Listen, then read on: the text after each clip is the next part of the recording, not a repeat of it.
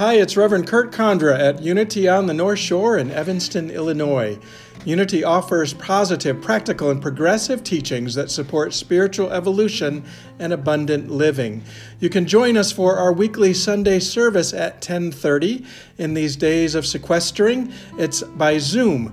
Uh, so please visit our website at www.unityns.org and register for the Zoom link. If you missed the service, you can also see the video version of our Sunday lessons on our YouTube channel, Unity North Shore. Again, visit us at our website, www.unityns.org, to see the many ways in which we're creating connection in this time of physical distancing. God bless.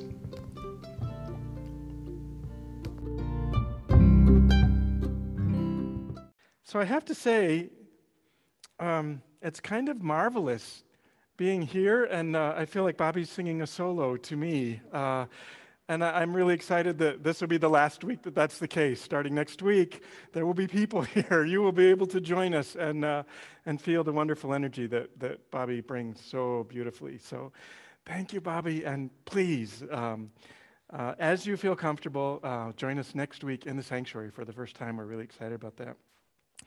It's interesting, uh, this being the last time that we're going to be sort of in an empty sanctuary, except for the team that sort of pulls us together. And uh, thank you, Lynn. We have a guest who thought we opened today. So we have one person on, on the one side of the sanctuary to kind of test drive our live services. Thanks for being here, Lynn. Um, and it's, it just speaks kind of wonderfully to this notion that um, we've been moving through a really challenging time for over the last year, and it's coming to an end. I, I, hear that Governor Pritzker may be considering moving us to stage five, which means that we're reopening um, fully businesses. I understand there will be some um, health and safety precautions that may be permanent, but for in large part, we're coming to a time when we can kind of look back over this last year. And Reverend Christina and I were talking about, and Kate Jordan was involved in the conversation too, about maybe this is a really good time for us to kind of step back a little bit and look over the last year and start to give some real um, thought and intention around what are the lessons that this pandemic may have taught us. You know, in Unity, our first basic principle is that there is one presence and power, and it's a power of good. Um, and, that, that can be a challenging truth to hold to when we're in the midst of loss and tragedy, as much as we have been over this last year.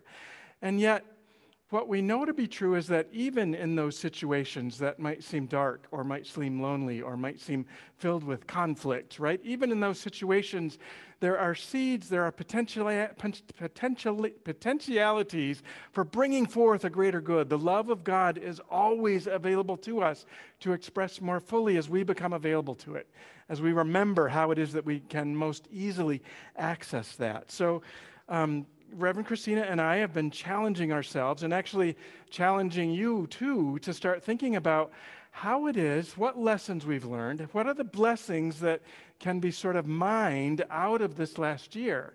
And there's a, there's a questionnaire online that we invite you to sort of take a look at. You can go to the website and access it pretty easily. I want to speak to a few of those. We've had a few responses so far. But specifically, today I'm going to be looking at the blessings or the lessons that we have learned out of conflict, because certainly the last year has demonstrated for us on a whole lot of levels um, conflict politically, conflict. Um, I, I live alone, so I don't particularly have this one, but I know that the, uh, the intensity of togetherness in a family um, has all sorts of potential for different points of view to arise.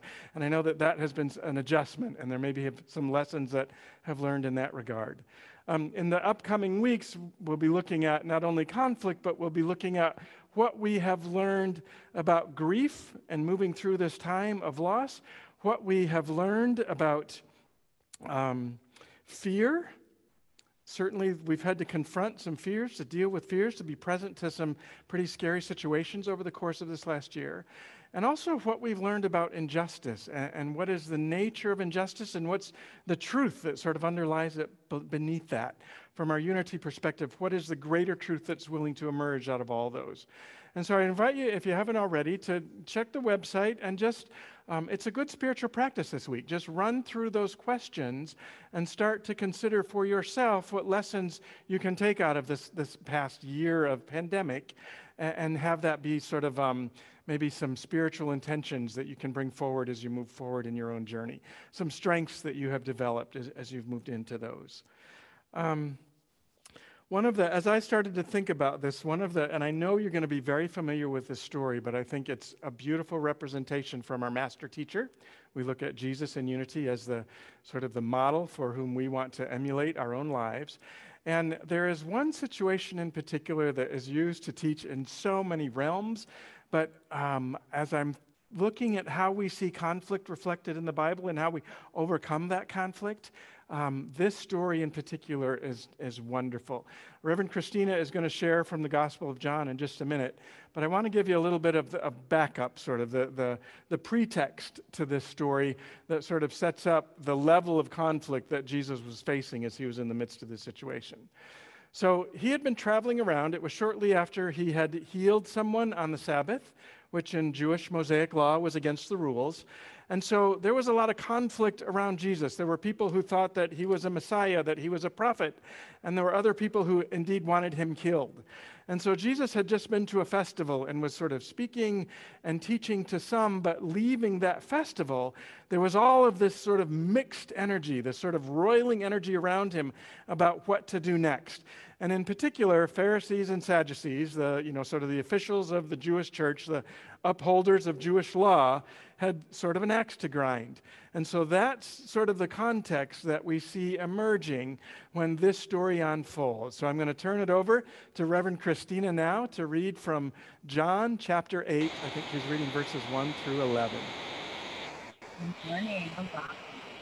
So hmm, then Ethan went home while Jesus went to the Mount of Olives. Early in the morning, again to the temple all the people came to him, and he sat down and to teach them. The scribes and the brought a woman who had been caught in adultery, and making her stand before all of them, they said to him, Teacher, the woman was caught in the very act of committing adultery. Now, in Moses commanded us to stone such. Now, what do they say? They said asked him so that they might have some charge to bring against him. Well, Jesus bent down with his finger on the ground. When they kept on questioning him, he straightened up and said to them, Let anyone who is among you who is without sin be the first to throw a stone. And once again he bent down and wrote on the ground. When they heard it, they went away one by one, beginning with the elders, and Jesus was left alone with the woman standing before him. Jesus straightened up and said to her, Woman, where are they? Has no one condemned you? She said, No one, sir. And Jesus said, Neither do I condemn you. Go your way, and from now on, do not sin again. Christina, by the way, I love your background. Very nice.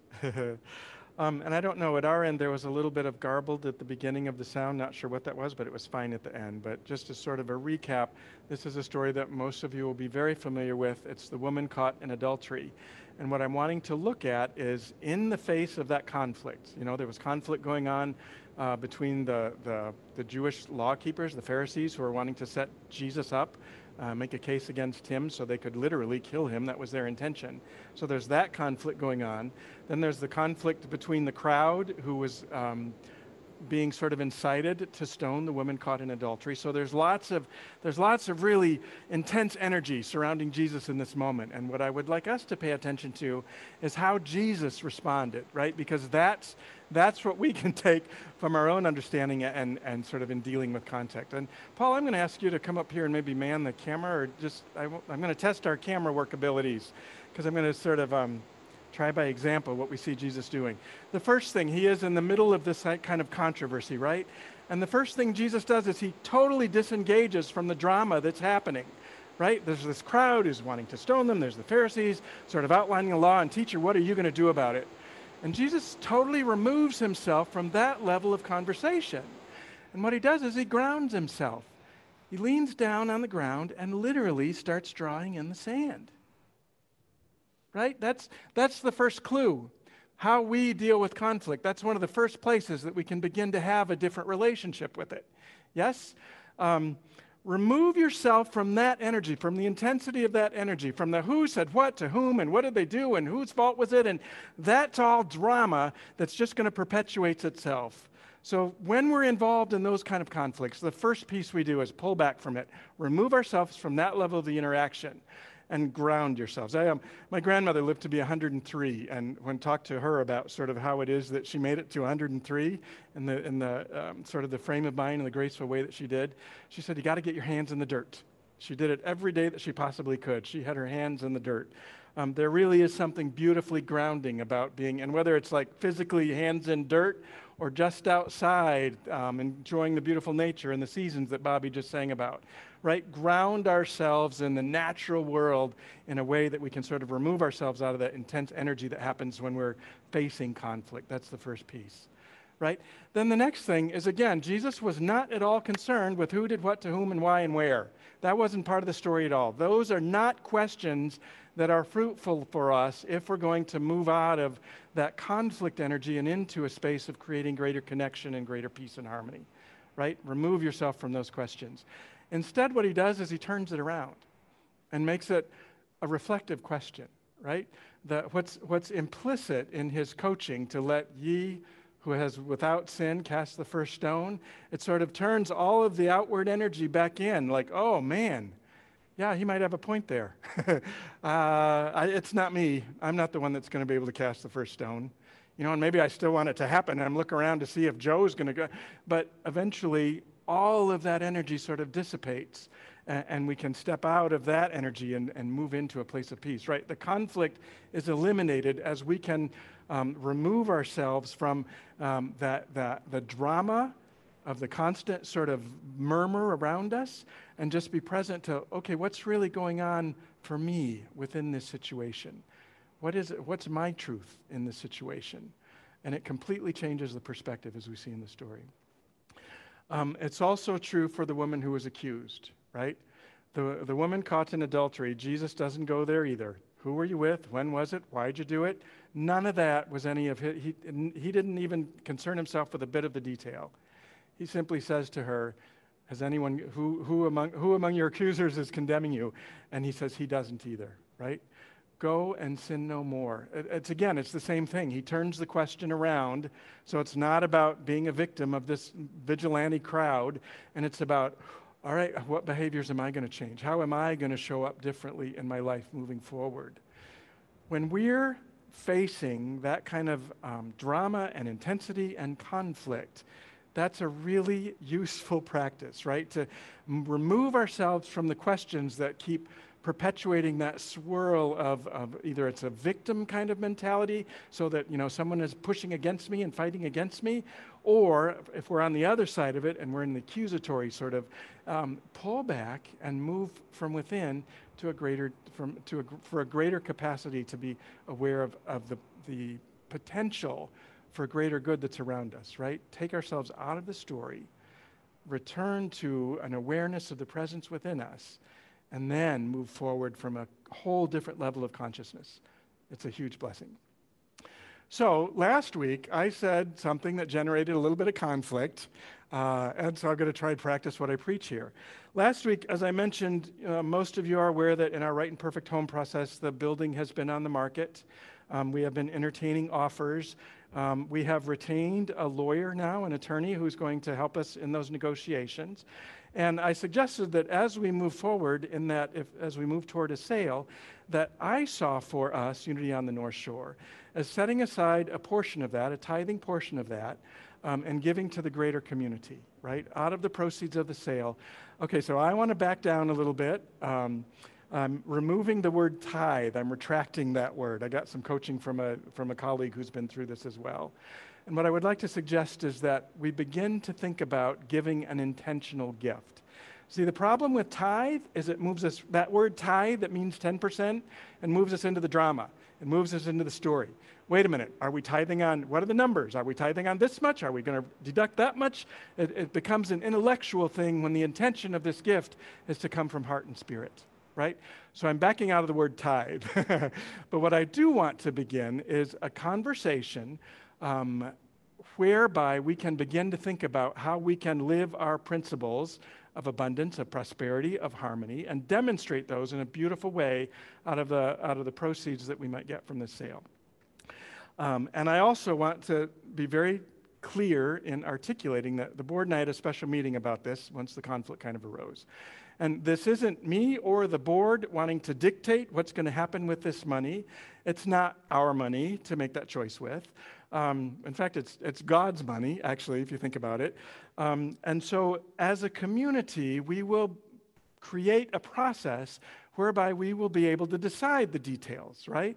We'll move through a process of really getting in touch with our own level of prosperity consciousness, of being mindful of, of uh, what the next steps are for us as we move through this sale process or acquiring a new property or whatever the outcome ends up being.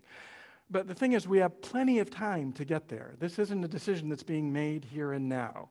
This is a, a, topic I'm bringing up so that we can begin to hold in our hearts the kind of generous spirit and the abundant actions that we want to take that's going to attract to us the kind of next step that we know is going to be in our highest and best interest and in the highest and best interest of the folks here in Evanston and the community and our neighbors. Um, we want this sale to be something that blesses all. And the way that we live that out, we embody that, is to move out of sort of the chatter that happens in conflict and into a space where we can be grounded and fully present to engaging that conversation in a powerful way that comes out of an awareness of truth and not an awareness of lack or fear. Yes? That clear? So, what I'd like to do in sort of closing is to share with you um, five questions you know, reporters go for who, what, where, why, and when. That, in my mind, is what increases drama when we're in the middle of conflict. The five questions that I'm going to propose um, do what Jesus' question did, or what Jesus' coaching did to the crowd. They move it away from outer and move it into an inner reflective space so that what we're enhancing, where our attention and energy is flowing from, is a desire to expand our own consciousness, our own ability to be channels through which transformation happens. So, the first of those, if you're, in a, if you're in a situation, well, the first of those, you have to be self aware enough to realize that I'm in conflict and I'm like fighting back, that I've got this thing going, right? You have to be aware enough of your own sort of emotional well being to. So, that's the first step. Like, realize when I'm triggered. And once you're aware of that, then the first question to go to is what in this situation is a trigger for me? What is it about this scenario that has me so riled up? See, that's the internal question. Same kind of question that the crowd was asked when they said, You, with, you with the, without sin cast the first stone, right? What's the trigger for me? Why is this upsetting me so? Because that can lead to huge insights. Next question I would suggest is what's mine to learn in this situation? Now that I recognize that I got a trigger going, now that there's some, something in my heart that is coming from a space of either fear or, or lack or not understanding or separation, now that I've identified that, what's in this for me to learn? What's my lesson in this? The third one, and this is a little bit more advanced, is where's the blessing? This is the one that I think has the most juice to it, but it also requires really stepping out of the drama completely. You've got to be able to um, come from a space of really looking at, at from a completely different perspective of what's the potential for good here? What is the blessing that's mine to mine? Um, the next would be uh, what can I shift that will align me with that divine? What in my thinking, what in my behaving, what in my actions and my connections, what shift can I be making? This moves to the action step. What can I do to, uh, in the Jesus example, drop the stone, right? What shift can I make in my own thinking, believing, and behaving that will bring about a greater alignment with the truth that I know? And then lastly, um, the fifth question I would, I would suggest is that what is the most loving response in the situation? How is it that I can come from that space where Jesus, so present to what was really a life threatening situation for him in some ways, and certainly for the woman caught in adultery, what is the most loving response? And it really is about sort of de escalating all of the drama and the intensity of that drama so that we can be grounded in truth and know that there is a greater potential for love to prevail. What's the most loving response? All right, so if you're taking notes, the five W's that I'm suggesting are what in this situation is triggering me? What can I learn? What is the blessing? What shift can I make that aligns me with the good? And lastly, what's the most loving response in this situation? So, what I'd like to do now is move into a time of meditation where we can open our hearts to whatever insight spirit might be holding us around living into and, and holding conflict in a way that actually brings about greater good. So, as we rest a bit more deeply in this beautiful energy, this energy of silence, I invite you to first focus on your breath. Just find a space of expansion.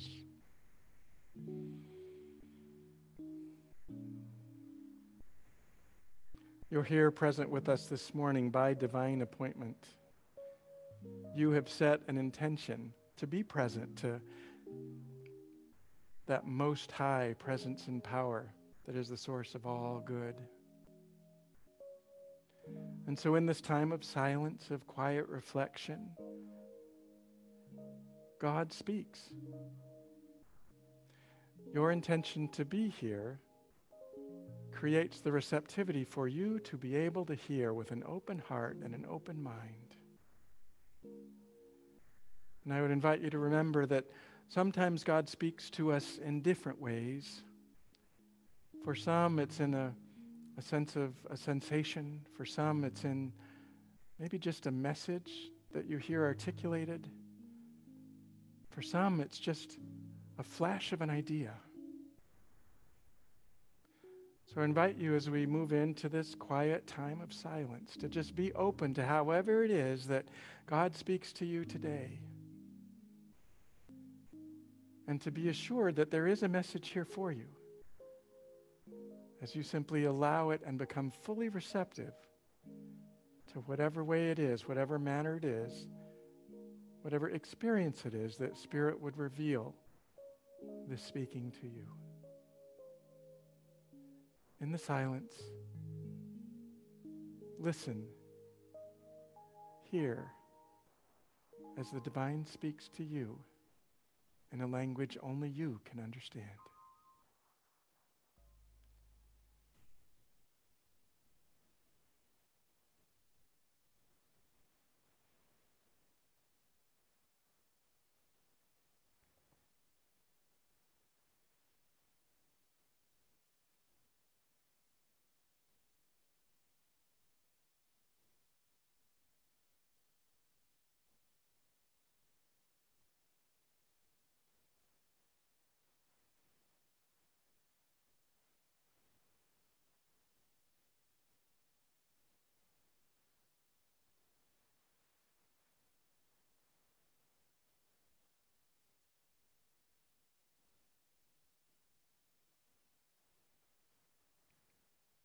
Precious Spirit, as we bring this time of silent reflection to a close, we're grateful. Grateful for whatever message we have received. Grateful for whatever message is yet to be revealed. Grateful for our awareness of your presence in every situation, in all things. So it is, and so we let it be. Amen.